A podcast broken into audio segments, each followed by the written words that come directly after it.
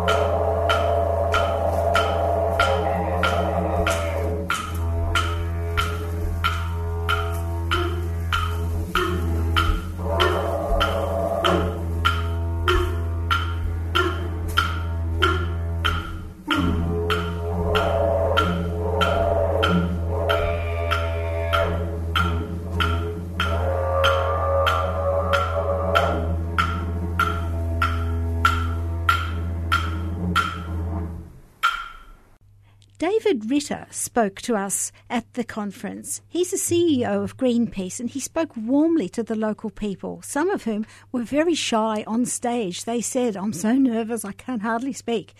He said, Don't you ever be nervous again in public.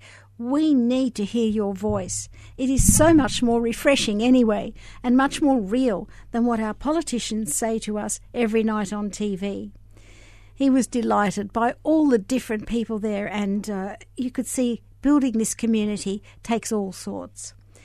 I interviewed David uh, about the second major victory for Gloucester. After AGL, they had to take on a coal mine. And the Rocky Hill coal mine decision, where the judge in the Land Environment Court, Justice Preston, he said, This is the wrong time in history for a new coal mine. The wrong time, and the wrong place. And today, just today, that precedent is set because there will be no more appeals. We have um, David Ritter here at Gloucester. He's the CEO of Greenpeace, as listeners will remember. But I really want to start on a very high note because at Gloucester, this town has had two huge battles and they've sort of won them. Da- David, can you just tell us why Gloucester is a, now a town that would be a hero internationally in the effort to slow down climate change? Well, uh, yes, Vivian, it'd be a great uh, privilege and an honour to uh, to describe this incredible success by this just amazing, amazing community out at Gloucester.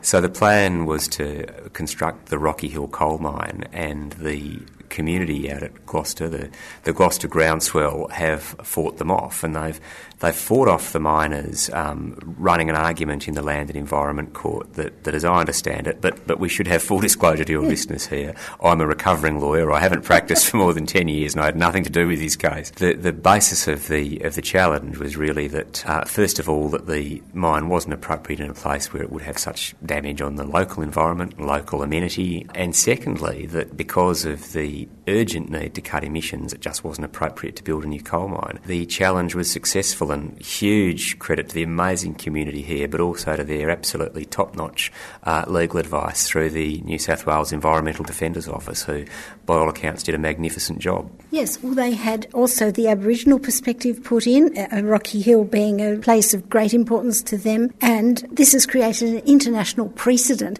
And I get sick of reading editorials where they say Australia's emissions, look, what are they in the great scheme of things? They're only about 1% of world emissions, blah, blah, blah, and never count our exported emissions in all that coal that goes through.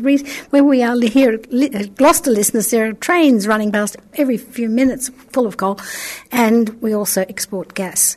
So, can you, you've written a book about this recently, so can you tell us a bit more about how this precedent, legal precedent, in such a small little place as Gloucester and a smaller country like Australia is significant. Well, you know, there's a, there's a funny thing that goes on with Australia, isn't there? That uh, if it comes to sport, we just simply expect to be among the best in the world. And we should have that kind of expectation when it comes to doing the right thing by the planet and the right thing in the context of building a, a juster world. We can absolutely lead on these things. We are a wealthy, talented country full of extraordinary people. So this this problem that is built into the global system to try and reduce emissions, which is that you count emissions where they're where they're made, but not from where they're exported. So we count the we count what we burn in Australia in fossil fuel, but as you say, not what we export. This problem uh, needs to be countered by taking on the producers of fossil fuels as well. The, the law is not right for this yet anywhere in the world.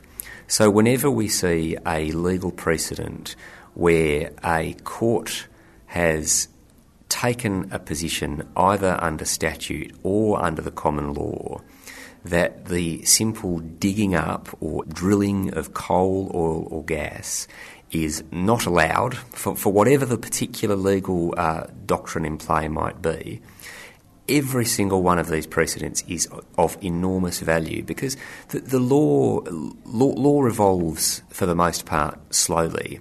But the law, the legal system is under pressure to really speed up in its response to this planetary crisis. So, so we're looking all across the world, people are looking at the precedents that are changing things for the better, and there is no doubt that Rocky Hill is one of those.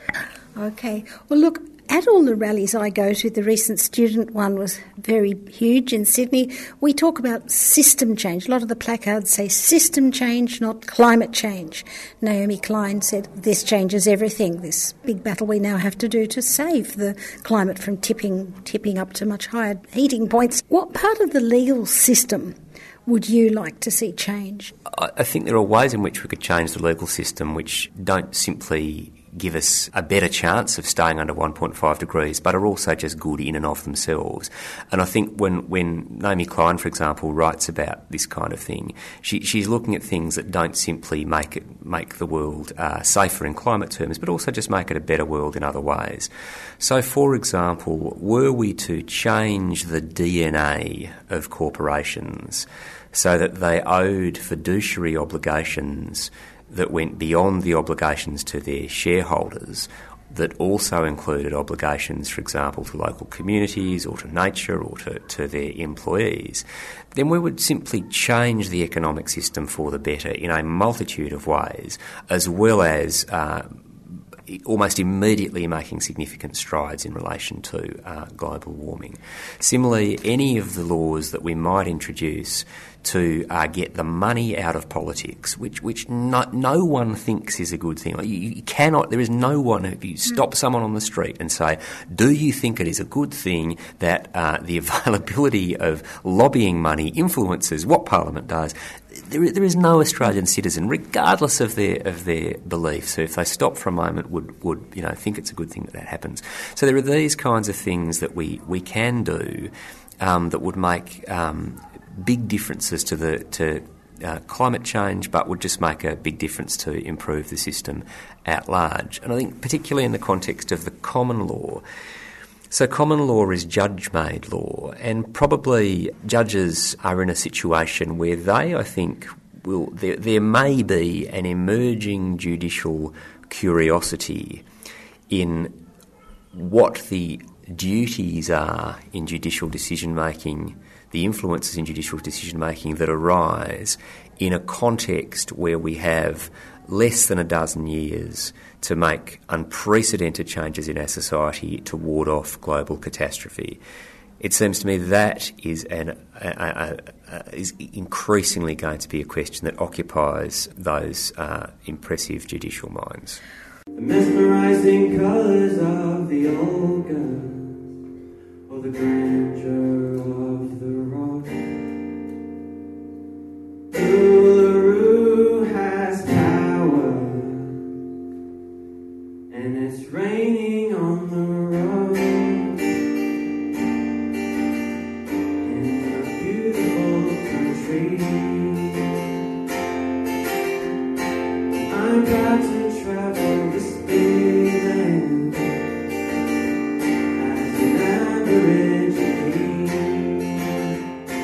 People say here these are disruptive times, and fossil fuels to me have disrupted our climate, but it seems to me fossil fuels have also disrupted, and like the forestry lobby, they've also disru- disrupted our democracy.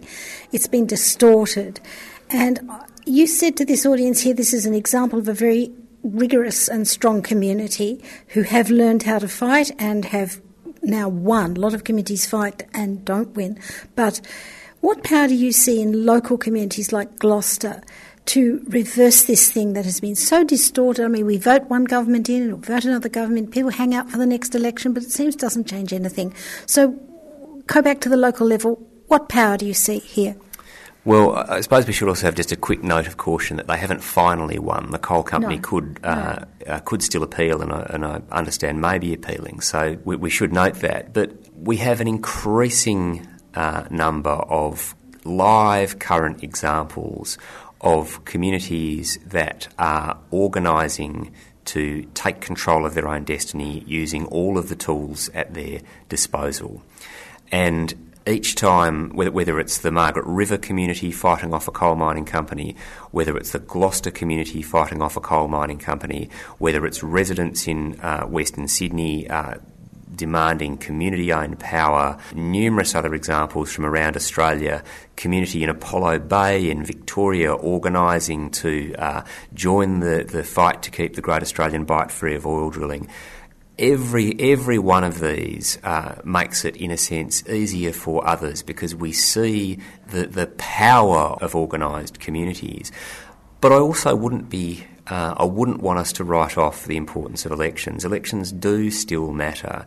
We are often faced with a situation where one party uh, does have a substantially better climate policy than the other. And I think the job for, for all of us who are that way inclined is to also get involved in the political process. You know, if you if you, you fancy yourself as a as a pro climate candidate, then have a go. And look, we've just heard this fantastic uh, climate leaders campaign that's been launched by some of the leading lights in the school climate strikers. But equally, if you if you strongly identify with one of the political parties, get involved because there's nothing in the ideology underpinning the Liberal Party or the National Party uh, that makes them climate blockers. Absolutely not. And there's certainly nothing in the ideology of the Labor Party that means they cannot be more ambitious if, if you feel that way inclined, join a party, get involved, and organise around making the country a better place in accordance with your values. So, okay, I'd like to finish now on uh, the visionary side, and I think when you speak to people, you do inspire that. You asked people here to imagine what a sustainable future would look like with this huge threat of climate change over our shoulder. Could you talk to our listeners about that? Just tell them what your vision of it of it is. Do you feel like that? Sure. I I don't work for Greenpeace because I fear climate change. Uh, I work for Greenpeace because I experience love, and that is a love of the people whom I care about and the places, the institutions, the traditions that nurtured them, and a love of nature that that in my life is the smell of the mud in the creek where I grew up. It's the taste of Jonathan apples, uh, which were the tart apples that grew on the tree outside my bedroom. It's the sight of the flight of the grasshoppers that lived in the paddock that was nearby. In the, the inner city place where we live in Sydney now, it's the empty brown carapaces of the cicadas that have gone off to go and do their cicada things once they've once they've climbed up the walls. It's a love of compassion and creativity that human beings are capable of, and that compassion and creativity can be expressed in terms of all of that work that is done, nurturing each other, uh, nurturing things that we care about, buildings, learning learning how to do things, learning skills, inventing things, problem solving, creating creating bridges, creating mm. art, creating mm. it is all all of these things that we are responsible for. And I think I think I'm not particularly special in this regard because I think these are the motivations that are intrinsic to people and that when we ease back into our chairs at night the things that, that, that really preoccupy us are the hope that is around that deep set of love, that deep love that we have. And the clouds that form over us are fears and anxieties about that love not capable of being realised. But the extraordinary position that we are in is we have the technical solutions we need to actually build a world in which human compassion and creativity is allowed to flourish, as is nature. So tomorrow, when we get out of our beds in the morning, let's just get on with building it. Okay. Is there anything else you'd like to say that I haven't asked you the right question, but just something you've got a big audience listening to in Melbourne, and they're all thinking about beyond zero emissions, drawing down carbon, living better, living in more communities. Is there something you'd just like to say to them? Well, I want to encourage them to continue to listen to your show, Vivian. no, look, I, I, just want to say thank you for, for all of your all of your work, all, all of you who, all, all of those who are listening. Thank you, thank you for all of your work. The the the there is so much to feel joyful around, and one of the things to feel uh, joyful about is that that sense of of comradeship, of friendship, of, of, of, of, solidarity, of love, of, of neighbourliness, of common care, of common purpose that just comes out of knowing that you are not alone, that we are in this together, and that in Australia and across the world there are tens and thousands and millions of us who are marching, writing, striving, uh, decision making, um, climbing things, uh, interviewing people, uh, getting in front of bulldozers, uh, any number of other noble and necessary activities because we're in this together. So, thank you is the thing I want to say. And thank you, David Ritter. On March 16, the Sentani region of Jayapura in West Papua was hit by massive flooding and landslides, killing at least 89 people, with more than 6,000 people evacuated from their home. 74 people are missing and 159 have been injured. This disaster is the result of torrential rain coupled with deforestation of the mountains, also poor waste management polluting and clogging waterways, leading to flash flooding and mudslides. At this time, West Papuan people need your help more than ever. Help us reach our goal to raise $10,000 to provide emergency supplies, food, first aid, nappies, baby food, and milk formula. All money raised will go directly to Yayasan Abdi Budaya Nusantara, a foundation facilitating the evacuation camp in Sentani, West Papua. Donate online at https slash chuffed.org slash project slash flood relief for West Papua. West Papuan people need you. It's time to help and don't make them feel alone.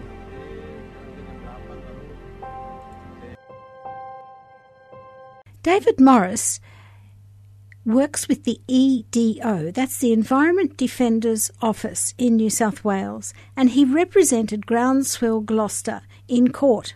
And here's how he explained the Rocky Hill decision. Bear with it, listeners. He, he, it's a quite a detailed talk, but really it's fascinating, and I'd love to actually read that decision because it was groundbreaking. It really set a precedent for the law in the future we, we said that we think you should try and be involved in this court case, and we think that there are more issues that should be in question in determining whether this mine should go ahead, and they include social impacts broadly and also the sort of novel ground of, of climate change. I, I, guess if you divide it up into this concept of place and, and impacts on place, and that encompasses everything from Aboriginal cultural heritage through to uh, just people's feeling of cohesion with the land and landscape in which they live. And then the second ground, which was the climate change ground, which we agonised over a little bit because I remember Elaine and I quite late in the office one night asking whether, debating whether we could run a climate change ground, but in a, in a coking coal context. So people probably know this mine was used for steel making, or the coal proposed to be mined there is used for steel making. There is no commercially viable alternative to using coking coal to manufacture steel yet, and there are some there are some products which are being manufactured at the moment which are in their sort of nascent stages but aren't yet commercially viable. They may well be in a short period of time, but we did think, gee, it's going to be very hard in that frame to argue climate change. But then we thought about it and thought, well, the atmosphere doesn't really care, and we also wondered whether there's already enough coking coal permitted around the world that there actually isn't any supply need to, to meet that demand. And so we reached out to Tim Buckley, who was one of our experts, and he said, well, no, there's, there's actually plenty of supply to meet demand at the moment. And he also gave us examples of a number of projects around the world where people are looking at substitutes for coking coal to manufacture steel. So there's a plant in Sweden now which is which is doing the manufacture of steel without any. Uh, so it's a carbon neutral neutral manufacture of steel. We went and uh, sought for Groundswell Gloucester to be joined to the proceeding, and the opposition's lawyers laughed at us and, and, said that this was absurd and that we were trying to create a new glo- global geopolitical norm uh, of no new coal mines. It was absurd. The local con- local planning framework just can't in any way justify this, and in any way, it's a coal, it's a coking coal mine. You guys are stupid. Was the uh, you, you, know that was sort of the, the message that was coming. Um, but fortunately, and, and their, their submission to the court was that having a climate change ground would be both a sideshow and a distraction from the real issues. Um, the court disagreed and, and, allowed Groundswell to be involved in the case, and that then allowed us to engage Will Steffen as an expert. Um, he's an Earth atmospheric systems scientist. Um, I said climatologist, and someone said, no, no, no, he's an Earth systems, uh, he's an Earth systems specialist. Anyway, he's one of the people in Australia who understands climate change better than anyone else. Tellingly, that neither the mine nor the government decided to oppose Will's evidence with a scientist. They decided instead to get an economist to uh, oppose Will's evidence. And so we've got this great uh, so two and a half week hearing. Will gave evidence and was extensively cross examined. And the, the core argument was that you've got this concept of the carbon budget. And I'll just uh, essentially, the carbon budget is conceptually simple. Uh, it, it, says that if we're to stay within two degrees global mean temperature rise or better 1.5, and necessarily for some places in the Pacific, then it's a scientific question of how you then stay within that carbon budget.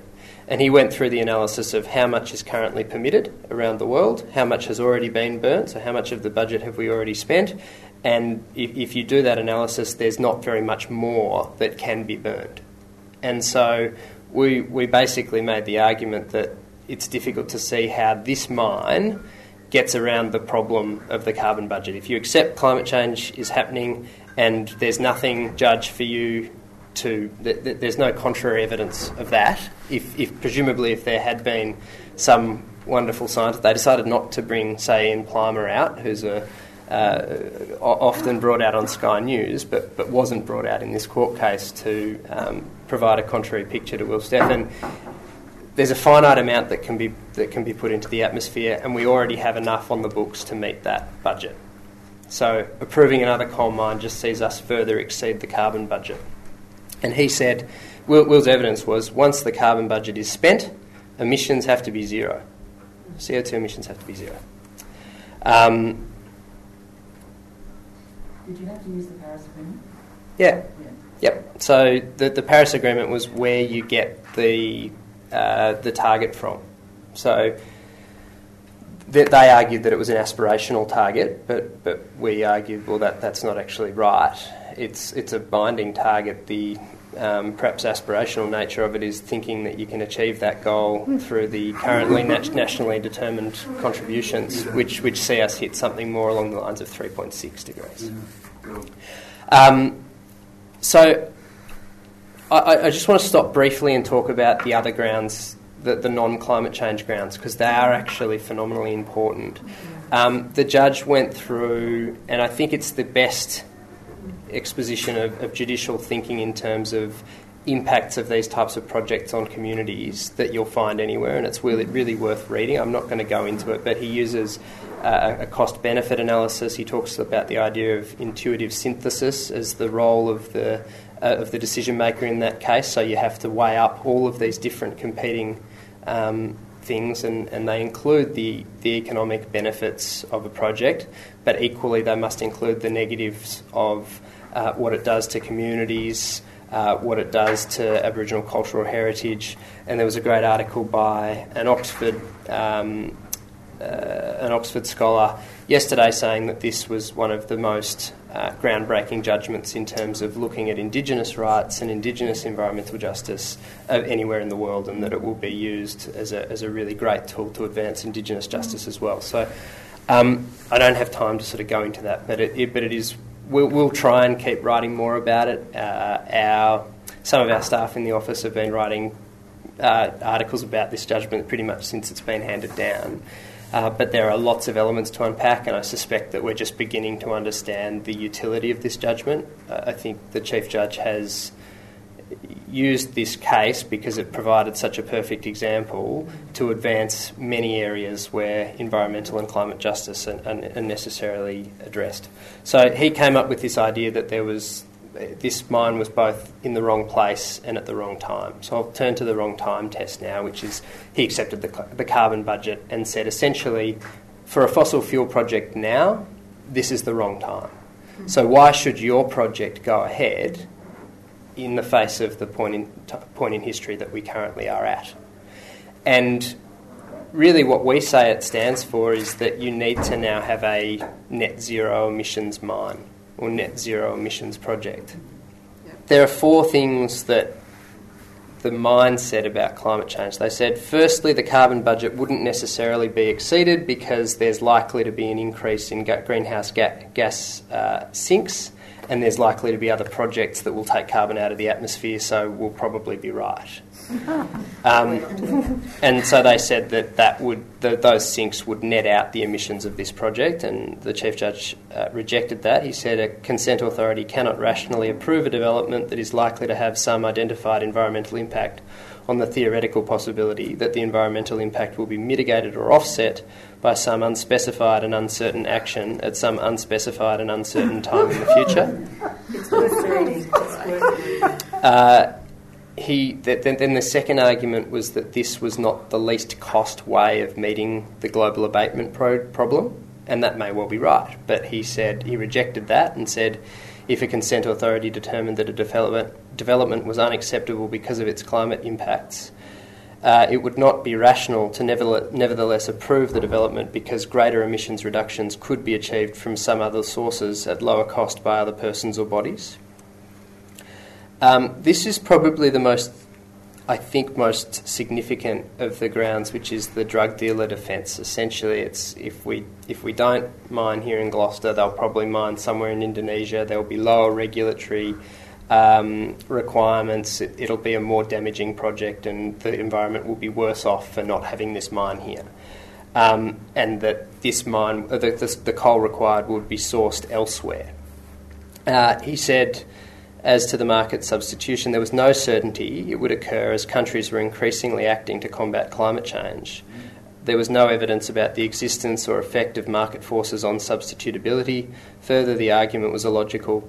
The potential for a hypothetical but uncertain alternative development to cause the same unacceptable environmental impacts is not a reason to approve a definite development that will certainly cause unacceptable environmental impacts.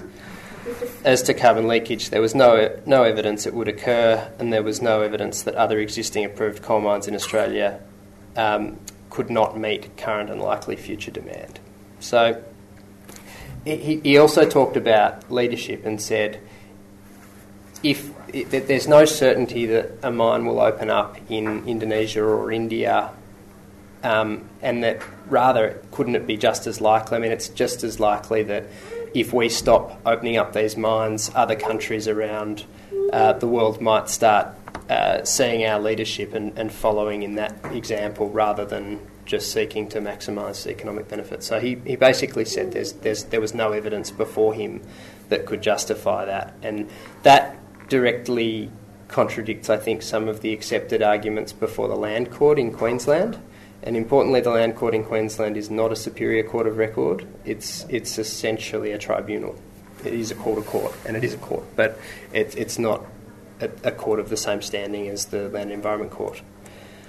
Um, and then the fourth, yeah, and then the fourth um, argument was that this was coking coal and that it was needed. And he said, well, there's there's no evidence before him that, that likely current and future demands couldn't be met by existing projects. So that's that's it. I mean, I guess the other the other points. He said that scope three emissions were relevant to his decision. So that is emissions from burning the coal wherever that might occur outside of Australia, which is controversial. Um, particularly the mining industry, I think, is concerned about that because they prefer to say under the Paris Agreement, uh, we're only responsible for our own emissions that we burn here, mm. and so it's a matter for Japan or India or Korea or wherever the coal we, we mine is burned, it's a matter for them to deal with their own emissions. He, um, he said that Scope 3 emissions were relevant to his decision. And he also found, I think importantly, that there is a causal link between a local project and climate change. So um, that's really, really important because uh, it's been a stumbling block for a lot of negligence type actions um, that inability to establish a causal link between a, a, a, project and the global issue of climate change. I later caught up with Amanda Cahill. she is the CEO of an organisation called Next Economy. She talks about subsidising the future you want. There are jobs in it. And while 2% of our economy goes into defence, only 0.7% goes into overseas aid.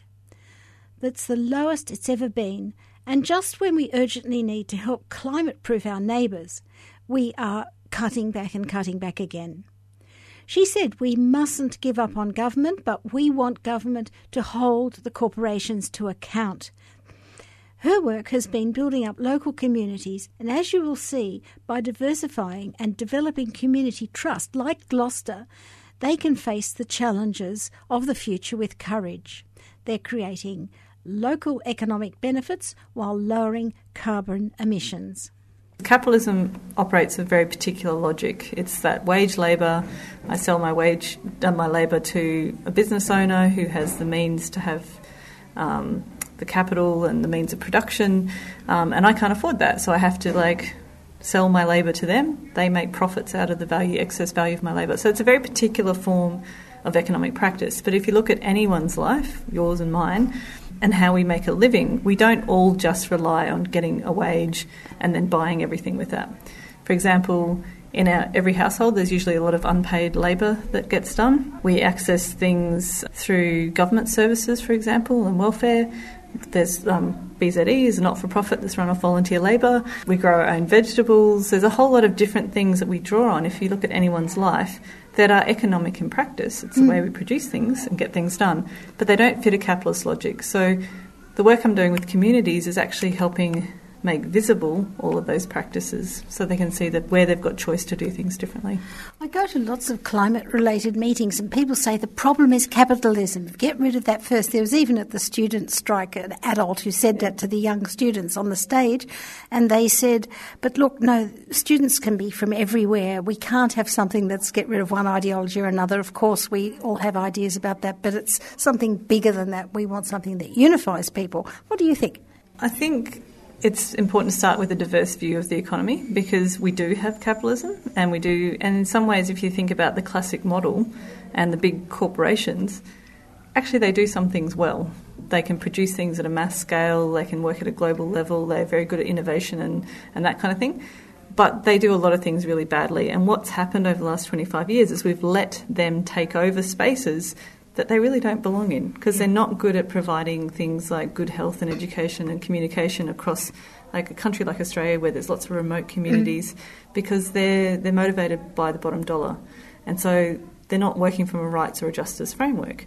Whereas if you think about when government was much more in charge of those things and still is in some places um, they're motivated by a different logic that's pub- providing a public service and good. Mm. So they're going to subsidise and make sure that that happens because they have to, otherwise they get voted mm. out. So it's thinking about what's the right vehicle for what needs to happen. Mm. Um, so I think it's a, not a this or that because it's a yes and. It's actually seeing that we have lots of different economic practices and how do we look at that with a critical eye around what's the right model for what we need to do. Okay, well, look, climate change is the big thing now for our generation. How is it driving new ways of production that are more sustainable than the jobs and growth mantra that we've been sold the last, as you say, 25 years? Yeah, well, the last five years I've been doing work in regional communities talking about what are the economic opportunities in acting on climate change. So across all sectors, so like BZE, you had your land use report, your buildings report, energy. um, there's also waste, manufacturing, and industrial processes. We need to reduce and absorb carbon emissions across the board. We need to change the way we produce things and move towards zero waste there's new job opportunities in that, and there's actually investment ready to go. Mm-hmm. And I have discussions with people with lots of money who's like, but pro- where are the projects we actually mm. want to invest? So ah. if we just had better policy in place to enable that flow of investment, we can be building new industries and new jobs along with that, not just in renewable energy, but asking that question what does renewable energy enable if you've got cheap energy that's decentralised in regional hmm. areas? Well, it's music to my ears because one of the Beyond Zero reports I liked very much was the high speed rail. And they even had the timetable Melbourne to Sydney to Brisbane in about four hours. Yeah. It was marvellous. I used to look at that time to just imagine myself on that train. But at the launches, we had many launches of that, and there were quite a lot of business people there who, again, said money's not the problem Mm. You know, we will invest in it; it'll make money, yeah. but it still hasn't happened. And although we are the one of the richest countries, our politicians and I think our journalists play a big part in crying poor all the time. Mm. You know, they say, "Oh well, how can we afford high speed rail?" How, why should we subsidise renewable energy? People say to me, but how can we pay for that? As if, well, of course they'd work it out if they really wanted it. What do you say to that? Um, I think there is there's definitely lots of money around. It's what are we investing in versus not investing in. So if you look at, for example, the subsidies to the fossil fuel industry versus how much is invested in renewable energy. If you look at how much we spend on defence, like subsidising defence and investing in defence spending, uh, it's 2% of our GDP versus how much we invest in our aid budget that we can't actually seem to afford mm. to meet our international agreement of 0.7. So, you know, it's like those both investing in both those things will create jobs. What sort of jobs are they going to create? Um, and having that discussion because it's not about not having money, it's about going where is the money going and following that. Mm.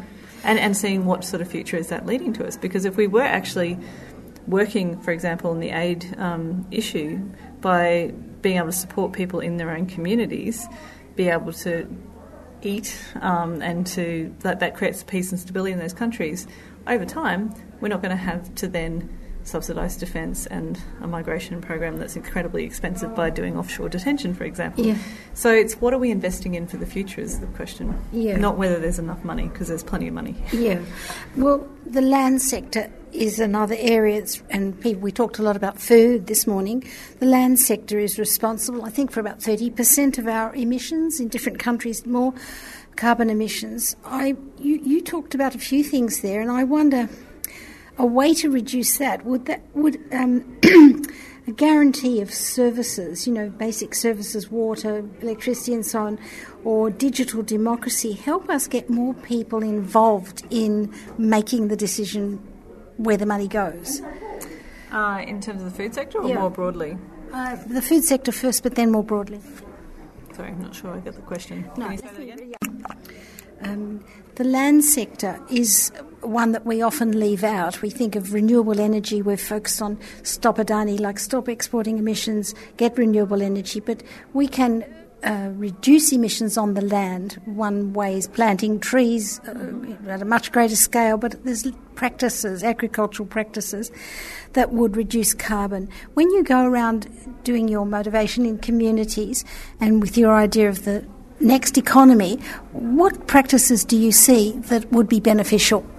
Yeah, so you've got there's a whole lot of stuff around um, uh, land restoration. So that's often people will think about tree planting, but it's also protection of wetlands, which are some of the biggest carbon sinks. Mm. Um, but um, but in addition to that, it's also how we're farming. So.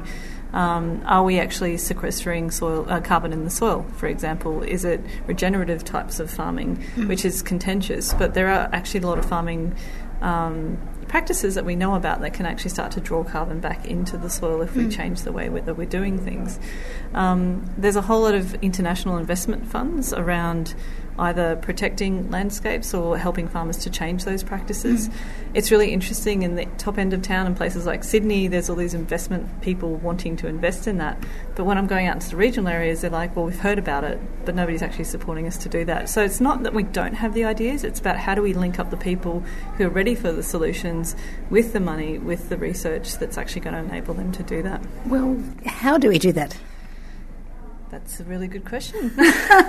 For a start, I mean, it's like you could start at the top and say, well, why don't we have better federal policies in place that are just stable policies saying yeah. we need to act on climate change? And there's an economic opportunity in framing it that mm. way to actually get policies to enable the investment to flow, which has been an issue across any kind of climate action. Yeah we've lost a lot of investment that was waiting to go that's mm. gone overseas because with chopping and changing of policies, mm. they're just like it's too risky to invest here. Mm. So that's at the top level. At the at the bottom le- at the sort of bottom level, that sounds bad, but at a grassroots level in regional communities, it's things like making sure we're protecting TAFE, making sure that we're protecting um, funding to universities, mm. so that the, and DPI and CSIRO and all the, the, the departments that are there to actually support, do the farmer extension work. Yeah um, work with them to mm. actually be funding this kind of research. Um, so it's kind of it's the infrastructure and the networks that need to be sorted out Yeah. to enable things to flow. Because I, I really don't think that people are against this stuff. Like everywhere I go, people are like this is amazing. How do we get started? It's just the linkages to get the support that they need on the ground. Yes, I get the impression that uh, people are, are on board like that, and people say that now the population is ahead of the politicians. You know, we're coming up to a federal election. Everyone says, "Well, they should they should consult us. They should get should be doing the state of knowledge that we've got, and then they'd be doing it." But you mentioned digital democracy Mm. and more participatory ways of getting the people's views because it's becoming so urgent. We are degrading so much land. We are degrading now our climate. It is so urgent that we get more correct information through, and we've heard sessions about how even the journalists can't get the truth through because all these conspiracy ideas get through. It's a very bad information situation. What do you think about di- digital democracy? Um, I think it's how it's used. So um, I don't think just having access gives you more access to the truth. I think it's how we use it to enable informed decision making. So there's been some really interesting experiments around participatory budgeting, for example, which we talked about this morning at a local level, giving just a portion of the, the local budget from the local council and putting that out for a vote or, you know, for the people to say what they want. And we're finding really good investments that are happening from that. I think we're at a point now where the issue isn't about technology. Like BZE, and I, I work with BZE a lot to bring mm. them in on the technological thing because, and we still need to keep going with that. We need Yeah. to show, yes, this is possible, it's real, there are real results, Yeah. look at these case studies. Yeah. Unfortunately, in this age of post truth, we need that voice to be clear and it needs to be evidence based. And when it is, people respect that. So we need to keep doing that. But the real issue isn't a technical issue, it's a political issue. And mm. that's going to involve remaking democracy from the ground up. So, how do we actually engage people? How do we build their political capacity to work for what they've got, to build on their local communities, the examples everywhere, mm-hmm. so we can actually put that pressure on politicians to follow? Mm-hmm. But I really loved what Manjot was saying today about we also need different leaders. We mm-hmm. actually need to change the leaders themselves. So, getting people confident to engage in the system rather than giving up on it. So, not giving up on government, saying, no, we want it to work. How do we hold them to account? How do we put pressure on them? How do we get candidates in that we can actually trust? I think that's actually the issue right now. We've got the money, we know what we need to do, we've just got to get the politics out of the way. Thank you very much. Amanda has to rush to another meeting, but that was Dr. Amanda Cahill, uh, CEO of Next Economy, and you should look up her website, which is nexteconomy.com.au. And last of all, we have one of the student strikers for climate. She uh, is a country girl from Mudgee. She's 17 years old and she was instrumental in getting the first uh, student strike for climate going. And she's part of the st- a student council group called Climate Leaders. They're trying to work um, during the uh, lead up to the election. They're trying to work on uh, promoting those candidates who are on the front foot with climate action. So that's called Climate Leaders. Manjot Kaur. Mudgee is also a mining community, and that's something that has been a big part of my life growing up. That's been a big part of the culture of the community that I've grown up in, and for a long time I never questioned that.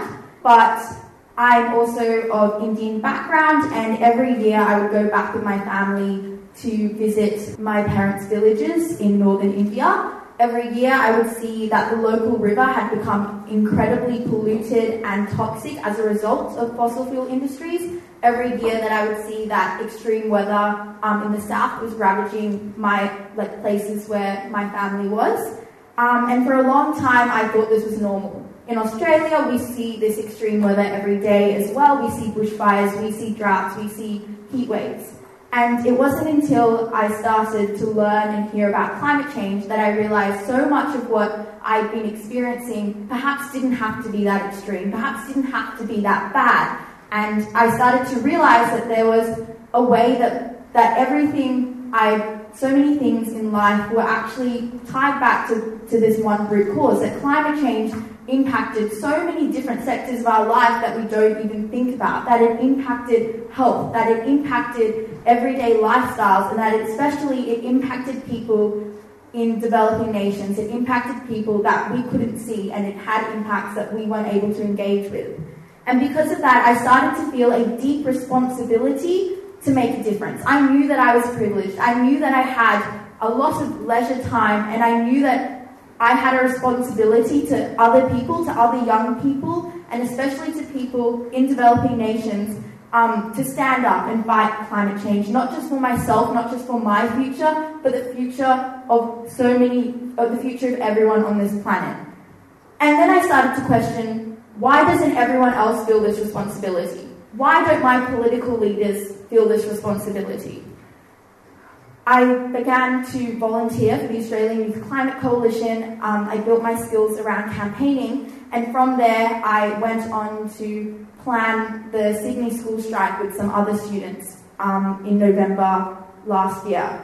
And the school strike completely reshaped my understanding of what the environmental movement was. I started to realize that this was everybody's fight, and I started to realize that to make true change happen, we needed everybody to get on board.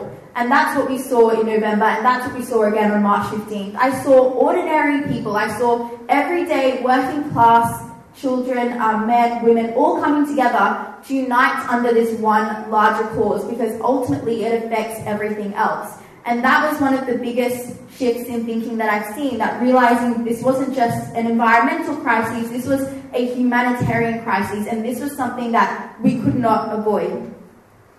The other students that I've met through the school strike um, have one key thing that differentiates them from most adult activists, that differentiates them from politicians who claim to care about our environment. And that is, young people see the world much more clearly. They see it perhaps much more basically, but they see it black and white, and that they see at the end of the day it's the people who matter. And they are able to see that it's not about the politics, it's not about the economics. At the end of the day, it's about the lives. And that's why the school strike has been so successful because I think children have been able to say what's actually important. They've been able to say we need to care about our future, we need to care about the real human people who are at the end of the day going to be affected by that. And that's the way our politicians need to think about this issue as well people who want to make a difference, but how do we translate that into the political system? We're often so disillusioned. It feels like politics is something that is out of our sphere. These leaders are people that we can't touch. They're people that we see on the TV screen, and at the end of the day, they don't they don't seem to be able to connect with us.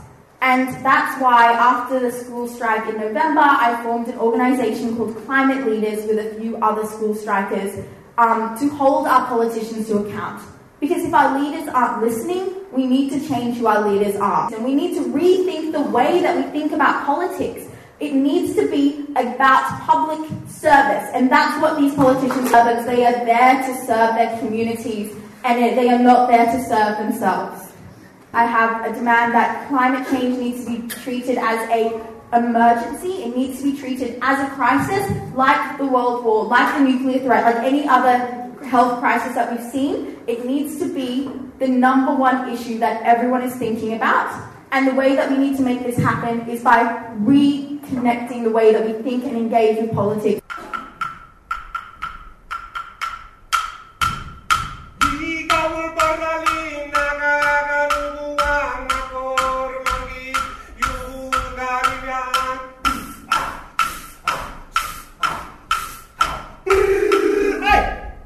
Joanne McCarthy, an award winning journalist with the Newcastle Herald. And I'm just giving a little bit of her thoughts on the media.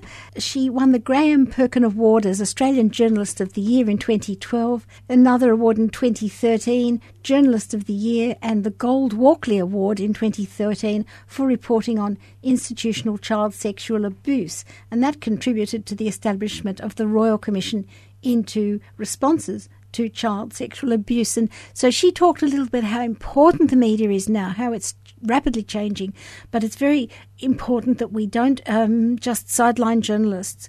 Uh, we need to value them. But the, the role of journalism now, in many respects, and particularly right now, is so important because for the last few decades, we've had, I suppose, neoliberalism, and we've had a certain view about the role of businesses in society, and that, that and a lot of things fall follow that. But what we found, and you only have to look at, say, the Banking Royal Commission, two minutes, Banking Royal Commission, that kind of thing. There's there there are real victims at the end of that line. There's been a failure of regulatory processes. That's where the media steps in. But this digital media now, I've spent the last week, I wrote this really big piece, took bloody weeks of, of reading stuff and reading huge reports and everything to boil down to one article and spent a lot of time and care. We have a, we have a health system that's basically not fit for purpose. And I, am happy to say that at the end of five years of writing about pelvic mesh, there's so many elements that are just dreadful in terms of the, the patients at the end of the line. So I wrote this piece. There were a lot of ministers who had put questions to, and they didn't want to respond. They wanted to gauge whether this article was going to go further. And it didn't because it was big and wordy. Then I wrote the next day, my boss asked me to ring Brian Burston just to get a quote from him something. I wrote one story about Brian Burston seeking an AVO against James Ashby, you know, all this stupid bloody one, the nation stuff. It gets picked up everywhere. Every man his dog's reading that damn thing. As a journalist, I spent this morning moving a ton and a half of rock so that in my garden because I needed I needed to get myself ready for next week to keep fighting to do things. And sometimes that and I'm talking to a room full of people who probably know what that feels like. If you're on long campaigns so I'm finding a lot of the time now I'm dealing with the emotional how the hell do I keep on doing this job doing these super hard things? And moving rock might, it was productive, I must say. It was raining, it wasn't particularly hot, and my garden looks very nice. Um, so there's, I'm not saying it's bad, um, but I think for a lot of us now, a lot of what we have to do is that self care thing. Now, this has nothing to do with the just world. I know my time's up, I'm stopping now. Um, but I think it's important that it's said as often as possible the Gloucester people fighting that, fighting and fighting and fighting that fight, and still hearing that there's the you know, lock the gate. Everybody who's here within the media, it very definitely is the same. If, if you want to take so that was the Gloucester Show, listeners. I love producing it, going all the way up there on the train, meeting so many very wonderful and inspiring people. They really had all gathered from all those groups who've been fighting off coal and gas for years and now starting to see the fruits of their efforts and sticking together and talking about self care and looking after each other and managing conflict because really it does take a huge toll to engage in a fight that goes on for years like they have. Tonight you heard uh, voices from the Gloucester Sustainable Futures Weekend. David Ritter, who's the CEO of Greenpeace, David Morris from the Environment Defenders Office in New South Wales, Amanda Cahill, CEO of Next Economy, Manjot Kaur, one of the student strikers for climate and climate leaders. Last was Joanne McCarthy, a senior journalist at the Newcastle Herald, who's quite famous for her in depth reporting on the pelvic mesh scandal and the reporting on child sexual abuse, which all ended in quite a lot of uh, big institutions shaking in their boots and moving. For production tonight, thank you to Michaela and Andy who've put the show to air, and my name is Vivian Langford. We represent Beyond Zero Emissions, which is a research and educational organisation providing roadmaps for Australia to face the climate challenge. you can check out Beyond Zero Emissions website for all the reports they've published so far, and you can see it's absolutely cutting edge. Uh, we started off with the renewable energy sector, then we moved on to transport, buildings, agriculture, and now we're getting much more into industry and how Australia can even be an exporter of, of um, zero carbon fuels. It's very interesting work. It's not a campaigning organisation, but this radio show is the sort of outreach. We try to reach out to the people who are putting these things into action economists, thinkers, writers, psychologists, farmers, all the people that, you know, are making it happen. Lots of the children on the children's strike have said, oh, if nobody's doing anything, but please, if you listen to the archive here, you will see that under the radar, a lot of people are doing something, and it's a race against time. So thank you for listening. Good night and good luck.